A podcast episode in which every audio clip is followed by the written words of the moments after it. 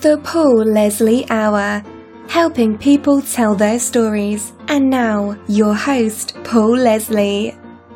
Hey, it's me. Hello and welcome to the Paul Leslie Hour.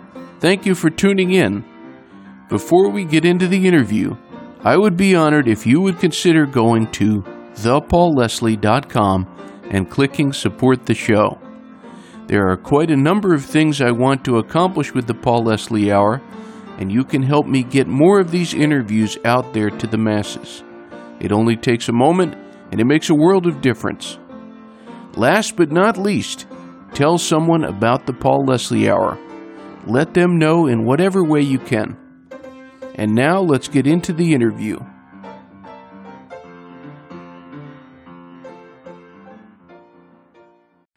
Hey, it's me. Is that better? This is this is great. Okay, We got a good connection. good. Well, how are you doing, sir? Doing good. Doing good. That's good. Beautiful day here in Oklahoma. For now. Tomorrow won't be. It's it's not so bad out Where are here. you in are you in Georgia? Where are you from? Georgia. That's right. Yeah. Yeah. A little a little win- Oh, windy. Peachtree Street. Yeah, yeah. We've got a thousand peach peach tree streets here. Good deal. Well, ladies and gentlemen, I want to introduce you to the man that you're hearing me talk to here. We're joined by a legendary fiddle player. His name is Byron Berline. He's with us now, and as a recording artist and performer, he's received great acclaim. His music has been heard on many film soundtracks and on television. In addition to his great recordings, which I recommend, as a sideman, he's recorded with a long list of people Bob Dylan, the Rolling Stones, Willie Nelson, greats like Bill Monroe, Earl Scruggs, Doc Watson. You could just go on and on with the number of artists he's worked with, but we've got him here on the Paul Leslie Hour, so thank you so much for making the time to talk to us. oh, no problem, Paul. Glad to be with you. Talk about music, you know, that's a good thing. Oh, yeah. There, it's something I never get tired of. Right. So you call you, you call your home these days Oklahoma, but you were born in Kansas. Is that correct? I was. My dad uh his dad did the land run up in in Oklahoma in 1893.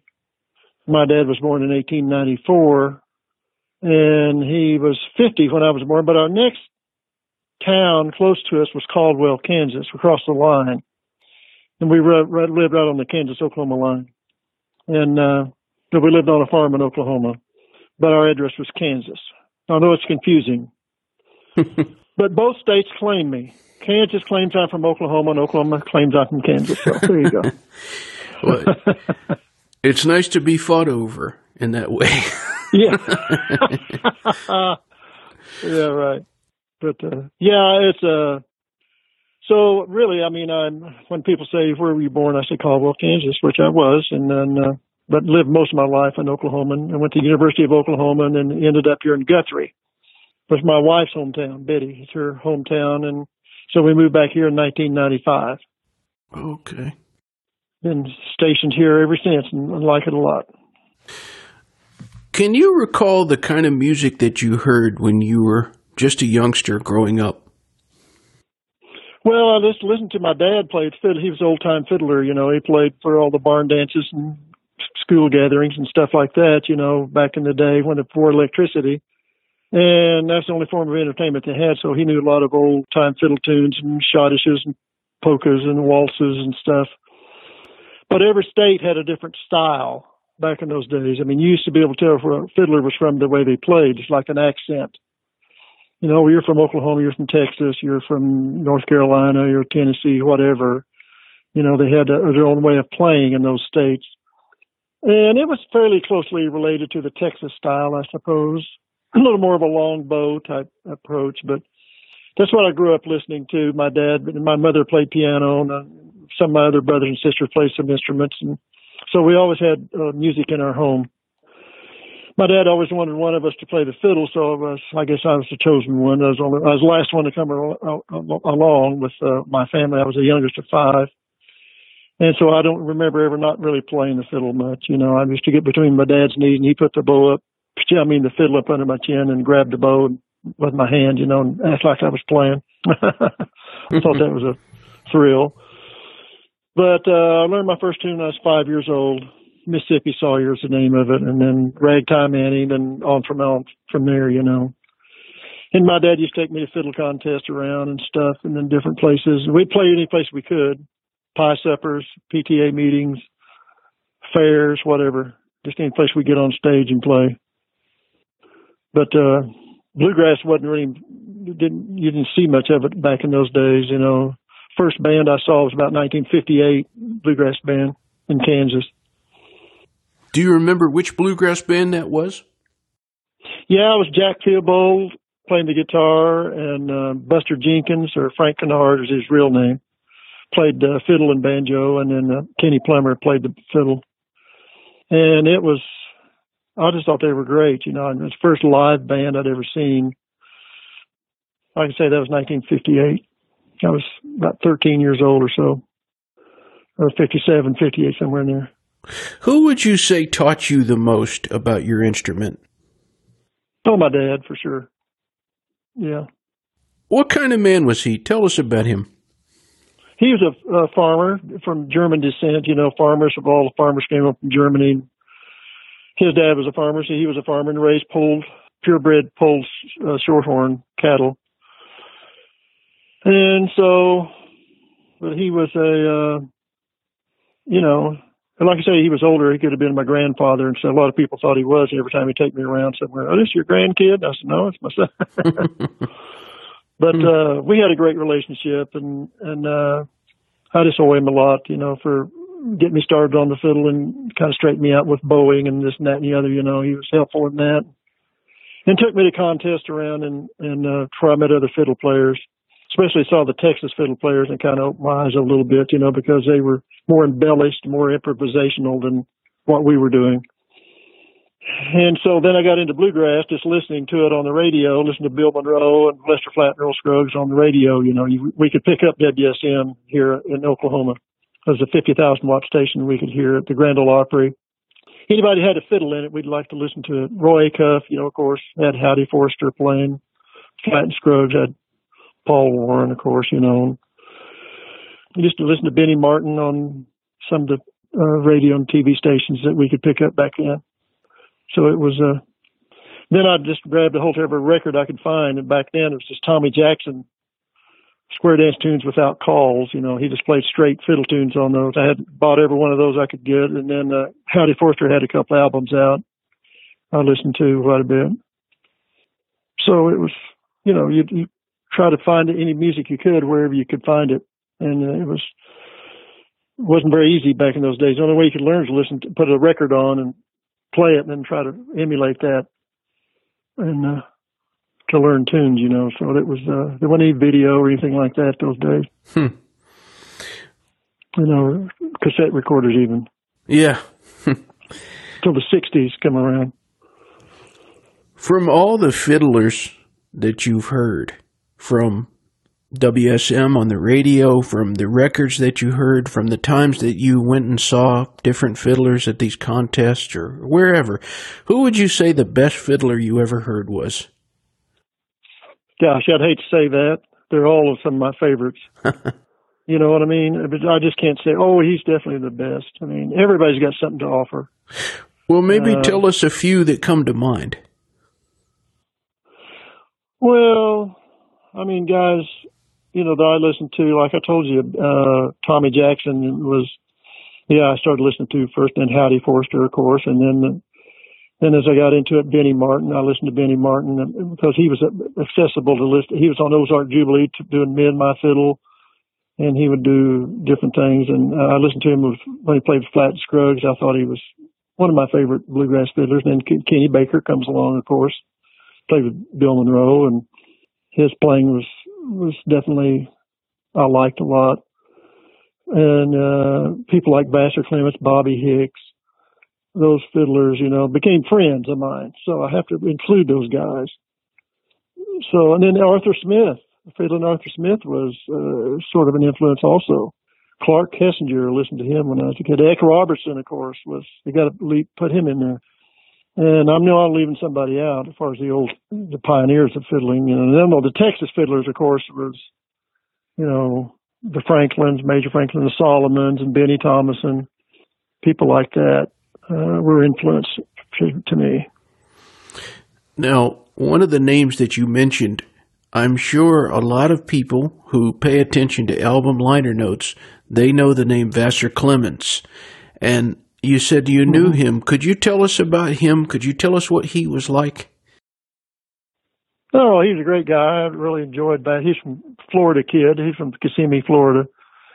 And we met when I went to Nashville and uh met him and then we did some festivals together here and there, you know, and then we got uh we recorded with Red White Bluegrass together. We did twin fiddles on that. We always wanted to do a twin fiddle album together, but never did get it done. But he and I were good friends, I would say, and uh just a swell guy. Just a sweetheart of a guy, and uh, he never knew what he was going to play next, which I liked about him. He was just all over the place, you know, and he he, he was such an interesting fiddle player. I mean, yeah, he was he was a lot of fun. All of them, all those guys were were you know. I mean, I, I was really fortunate to be able to know all of them, from Eck Robertson to you know Arthur Smith, who wrote Blackberry Blossom and a bunch of tunes. You Red Apple Rag, you know, stuff like that. Just he was a big influence, and I got to know all those guys, and that was that was fun to be able to know say I knew them. Hmm. Something that occurs to me is is what a broad range of people can be fiddle players. The youngest guest we ever had on this show was 13 years old and a fiddle player, Maggie Estes. You know, I've seen fiddle players from from Europe. I've seen gypsy fiddle players, players from Mexico. It's really an instrument that, you know, it, it the fiddle is in so many different cultures around the world. Yeah, it is. Yeah, it is. It's amazing uh, what that instrument does. It draws people together, you know. Regardless what style you play, it's always I always enjoy listening to whatever style they're playing. As long as they're playing that instrument, and uh, people say, "What kind of music you like?" I said, "Good." you know, that's the kind I like. Yeah, me too. I don't care what it is. If it's good, I like it. Would you say that fiddle players is kind of like a an, an, extended? I know there's men and women, so it, you couldn't say brotherhood, but it's it's almost like a, a family, isn't it? Yeah, in a way, for sure you can go to all parts of the world, you know, don't speak English or whatever to speak the same language, but you can sit there and jam with them for hours, you know, and uh, I've done that many times. Bluegrass and fiddle players, you know, and you just holler out the name of the tune, away you go. And usually, and uh, some of the Irish and Scottish fiddlers there, they changed, we changed the names of the tunes. You know, from the time they got over here, the names of the, the tunes have been changed. And so, but it's the same tune, but it's a different name you know. So. Hmm. Can you recall the first time you went into a recording studio? Yes, I can. It was with the Dillards, 1964, July 5th or 6th. I turned 20 years old in the studio then. That was the first. I've been in other TV studios and stuff like that, but as far as recording, that was my first recording. And not in Los Angeles. What was the emotion going through you? Oh, it was a thrill. I mean, I was I was thrilled to be able to do that with those guys. I mean, have, what great players they were. And well, Rodney's still doing it. He's going to play our festival this year. But uh yeah, it was it was great to be able to. I never played with a band like that before. All those, you know, I mean, living in Oklahoma and Kansas, I mean, there weren't that good of musicians around. But uh, when they showed up there, that, that same day President Kennedy was killed, this is November twenty second, nineteen sixty three. Hmm there was a show called Friday at Four at the University of Oklahoma, and it was a folk music show. And I was on that, just happened to be on that show with some other folk musicians, and but they were on the same show advertising a gig they were doing in Oklahoma City. And uh, somebody told them they ought to hear me play, and then they didn't hear me play. I'd already done my part time they got there. So Doug Dillard said, "Hey, I want to hear you play when you get done here." So I we ended up jamming together, and that's when we formed this kind of bond, you might say. And they said, "We want you to record with us on our next album out in California." That following summer, we went out there and we did it. Hmm. So, and then from there, the Ralph Rinzler did the liner notes for that. Ralph Rinzler was a mandolin player, folklorist from Massachusetts or New York or someplace, and he was on the the uh, folk music festival, Newport Folk Festival lineup, and he was uh, and hired my dad and myself to come to the Newport Folk Festival in 1965, and that's where I met uh, Bill Monroe. Wow. Also, Eck Robertson and, and then uh, Arthur Smith were on that same show. He invited all those fiddlers too. But that's where I met Bill, and and then when Bill asked me to join his band, which I did a couple of years later. Now, for all the listeners out there, a lot of the people listening, they know that name, Bill Monroe, often called the father mm-hmm. of bluegrass. Was it at all intimidating to meet the great Bill Monroe? Yeah, sort of was. You know, I mean, I'd heard about him, heard him on the radio and stuff like that, and knew who he was, and of course, you know, and all these famous songs. And I knew some of them already, but uh, uh, it was just a thrill to get to meet him, and you know, and then he asked me to play with him on his show. And Tex Logan and I and, and Gene Lowinger was the fiddler he had at the time. So, well, three of us got there and played three fiddles on his part of the show at the Newport Folk Festival. Wow. But yeah, that was uh, that was a great honor to be able to play with him, and uh, and then finally join his band, and, and that was that was a lot of fun too. And got to record three tunes, you know, Virginia Darling, Gold Rush, and Sally Gooden. So this might be a, a tough one, but I was mentioning at the beginning all these different artists that you have recorded in the studio with, and I could have even gone further and you know John Denver, Elton John, Vince Gill, Tammy Wynette, Alabama. There are so many. Was there one that for you was the biggest thrill? Well, uh, again, it's, it's you know it was thrill doing with Bill Monroe, but I guess the Rolling Stones was the most interesting session I got to do. Oh yeah. Yeah, I was. They redid uh, "Honky Tonk Women" and called it "Country Honk." And Gram Parsons is the one that got me the gig. He told him to hire me to come into play with them, and uh, so I did. And but uh, they put me out on the sidewalk to do my part, and uh, a little more ambience out there, I guess. You know, so that was pretty interesting to do that. So it kind of catapulted my recording success, I suppose you might want to call it, in Los Angeles. You know, doing that session didn't didn't hurt any at all, for sure. Well, there's something I wanted to touch on because the recording artist behind this album, Bob Dylan, he's going to be turning 80 in just a few weeks now. Oh, is that right? Yeah. Yeah, he'll be 80. But it's one of the more interesting. I mean, there's a lot of interesting stuff in his catalog, but you appeared on his the album, the soundtrack album, Pat Garrett and Billy the Kid. Mm-hmm. Tell us about that experience. Interesting story. Let's hear it. Interesting story. Yeah, I got a call. He had me come in to record uh, for the movie Pat Garrett and Billy the Kid. He was doing the music for it and stuff, and he's in it, I guess, too. But anyway, uh, we had this instrumental called Turkey Chase. There was a turkey chase in this a scene where they're running after these turkeys.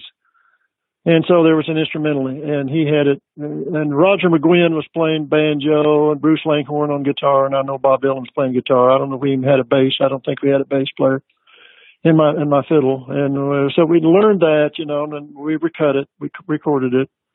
Then he asked me if I could sing. I said, well, yeah, I can sing. Everybody can sing. You know, depends on how good. You know. he said, well, just do background vocals for these other two gals up here, and it was knocking on heaven's door. Hmm. And so that was the hit off that. And I have another story about that. Few that was the big hit, the hit, you know, is uh, out of that session was knocking on heaven's door. Well, they used to put out 45 records back there. These young kids don't even know what that is. it's the you know, the little record with the big hole in the middle of it. And they put it played on jukeboxes a lot. He told me one time he was driving back to Los Angeles, stopped in New Mexico to get some some gasoline, and he goes in to pay for it. And the guy in there recognized him. He said, "Oh, you're Bob Dylan, aren't you?" And he says, yes, I am. So we play your record in here on this jukebox all the time. See, that turkey chase is really great. it was on the backside of knocking on heaven's door. he thought that was funny. I did too. How about that? Yeah. What do you make of Bob Dylan? What what how would you describe him? Oh man, what a what a songwriter, you know, he turned out to be and and uh he was just a you know I would say a pioneer of folk music almost, you know, really. A lot of big influence on a lot of people. You know, uh, all these songs and stuff. I mean, the Bird, you know, did Mr. Tambourine Man, and, and a lot of the folk musicians did a lot of his songs, and from you name it. I mean, I'm sure the Beatles were influenced by him. There's a, a place yeah. that people can go online, and the website is doublestop.com, the Double Stop Fiddle Shop, and that's Oklahoma's largest collection of violins and bows. I'm hoping you can tell us about the shop. When did you start that? Well, I started collecting things in 1987. My dad did. He collected stuff, but when he passed away, he gave me 35 fiddles and a few guitars and whatever. But I didn't get the bug till 1987, and then got into it big time and started really collecting a lot of things. And then I moved to Guthrie, Oklahoma, where my wife's hometown is, and we had a house and I bought a building here. And just two years ago, it burned to the ground with everything in it. Hmm. And uh, so I had to start over. And I'm in another building now, just across the street from the old one. And uh, well, that was devastating to me. And it was, uh, you know, a lot of great instruments destroyed and collectible instruments and things like that. But uh, now we have still have a place to play and and show instruments and jam. You know, is what we do here. And I started a festival in 1997, which is, still goes today. It's called the Oklahoma's International Bluegrass Festival.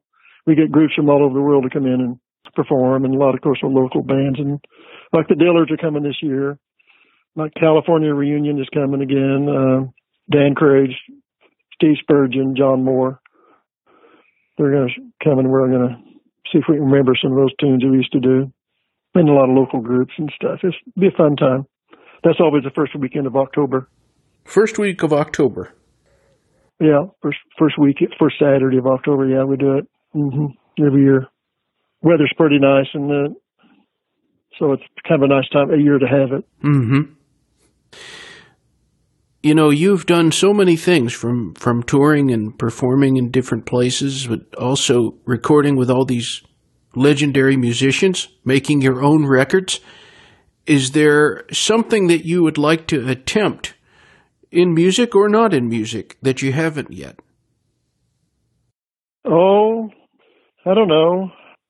I'd have to think about that. I mean i mean i write tunes every day or so and my latest CD is 63 original tunes on three CDs in one package. In fact, right before I called you, I was recording with a friend of mine in Nashville, Tim McDonald, great piano player. He's doing a bluegrass album with the piano. Interesting. And it's really, he's really a really great player. Yeah.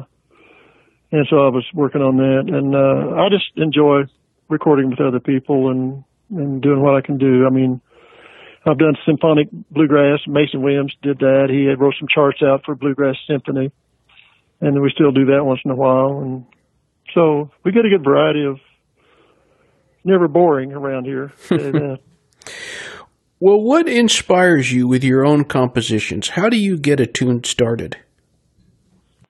Oh, I sit and just work up, just get a little lick going, or have get an idea, maybe just a little phrase or something. I'll play, and then I'll just embellish that Mm, maybe it's a rhythmic thing I'll get into, you know, and it's kind of a chicka chicka chicka chicka or whatever, and then I'll kind of put something to that.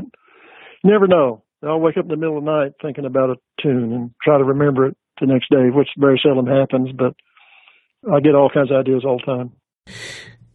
Yeah. Can you tell us your recollections of working with the late Doc Watson? Yeah, I met him oh years ago, and we jammed some together here and there. And he asked me to record on one of his Red Rocking Chair album, I think it was called. we see each other at festivals and stuff, and just enjoyed each other's company. He was a great guy, and of course, great player. Everybody loved Doc. You know, it was it was such a likable guy. Yeah, yeah, I miss him. Can you tell us if there's anybody that you would like to work with, whether recording or performing or whatever? Yeah, Dolly Parton. Oh yeah, yeah, uh, but I think she's one of the the greatest entertainers that's ever been, almost. You know, and she's. I had a chance to record with her twice when I lived in L.A. Two times, and I had already something previously booked, and I couldn't get out of it. But I never did get to, uh, you know, record with her or play some music with her. You know, and Merle Haggard's another one. I knew him, but I didn't get to do anything with him. Hmm. You knew him though. Yeah, yeah, I met him, and uh, he liked to fiddle. You know, he was a fiddle player too. Just thought about that, you know. But I've been fortunate to be able to record with and be around with a lot of really great entertainers, and feel very fortunate to be able to know them. Well, if Dolly Parton is listening, she knows Yeah. to, to get in touch with Byron Berline. Yeah, there you go. What would you say Yeah. is the best thing about being Byron Berline? Oh, I don't know. Been real uh, fortunate to be able to play with a lot of great players, and, and, I, and I surround myself with a lot of good players. So that's that whole secret of of being successful. Be around, get as many players you can that, that know what they're doing on their instruments, and you know they'll they'll drag you right along with them. yeah. Are you a man of faith? Of course. Yeah. Yes. Uh, yeah, it really tests you when a disaster like that with a fire happens. You know, Mhm. you really, it, it, it really is, uh, and a lot of great things come from that spiritually, and you know who all your friends are and people that pray for you and stuff. But prayer is a big, important part of our lives. So it's a, a, a nice cure for Mm. anything. What would you say that that experience, which, you know, you hate to hear about something like that, but would you say you learned something from that experience of that loss? Oh, sure. You know how you know you just can't take for granted. Is, I mean, personal things are are important to a point, but they're uh, you know, I mean, uh, life and your friendship and and just uh, realizing the sanctity of life is is is more important than personal things Hmm. and just uh, I was so amazed at all the people that uh, reached out to to us uh, after the fire, and so it was very very re- uh, rewarding in that respect. That how many people were wanted to do things for you, and very humbling and very uh, very appreciative for that. I know you're a man who knows so many tunes. Is it possible to pick the Byron Berline song, the tune that it's just your all-time favorite? Sally Gooden, Yeah? yeah, What is it about that one? I don't know, I but it's what everybody tells me. Says you own that tune. So I'll, I'll take their word for it. But no, I enjoy playing that and always have. I recorded with Bill a couple of times, or w- one time, and he helped me on an album, fiddle in a song. He and Earl Scruggs got Earl Scruggs and Bill in the studio at the same time. 1994. That's the first time since the 1940s they've been in the studio together, and that was a thrill. But Sally Gooden, definitely, yeah. Has there been a compliment that has meant the most to you? Um, well, I I see it on Facebook or here and there. You know, it says uh, uh, that uh, he's a very likable guy, and I I, I want to be. You know, so I hope I'm remembered that way. Hmm. Well, I remember talking one time to uh, the late Paul English, Willie Nelson's drummer, hmm and he was saying that if you have a great, great player that's not the greatest guy, or if you have a great guy who's not quite as good of a player, you want to hire the great guy every time. Yeah, sure. I understand that. Yeah. It's very important to to be Uh-huh. be nice and also to to have humility. For sure. Well, Yeah, that's that's, that's for sure. I uh, Yeah. this might seem like a light-hearted question, but I think you can learn a lot about a person from it. What is your all-time favorite meal? Meal? Yeah. Oh, it just kind of changes from time to time, you know. Growing up on a farm, you know, we raised beef cattle and stuff, so I like a, a, a really a good steak, you know, and uh, baked potato, and green beans, and stuff like that. But uh, gosh, I like about everything, really. Nothing wrong with that. Yeah. Well, anybody out there who's tuned in, you can visit doublestop.com. That's the Double Stop Fiddle Shop. And I always like to give my guests the stage. And it's really it's not limited to anything in particular. It's it's very open-ended. What would you say to the folks who are tuned in with us?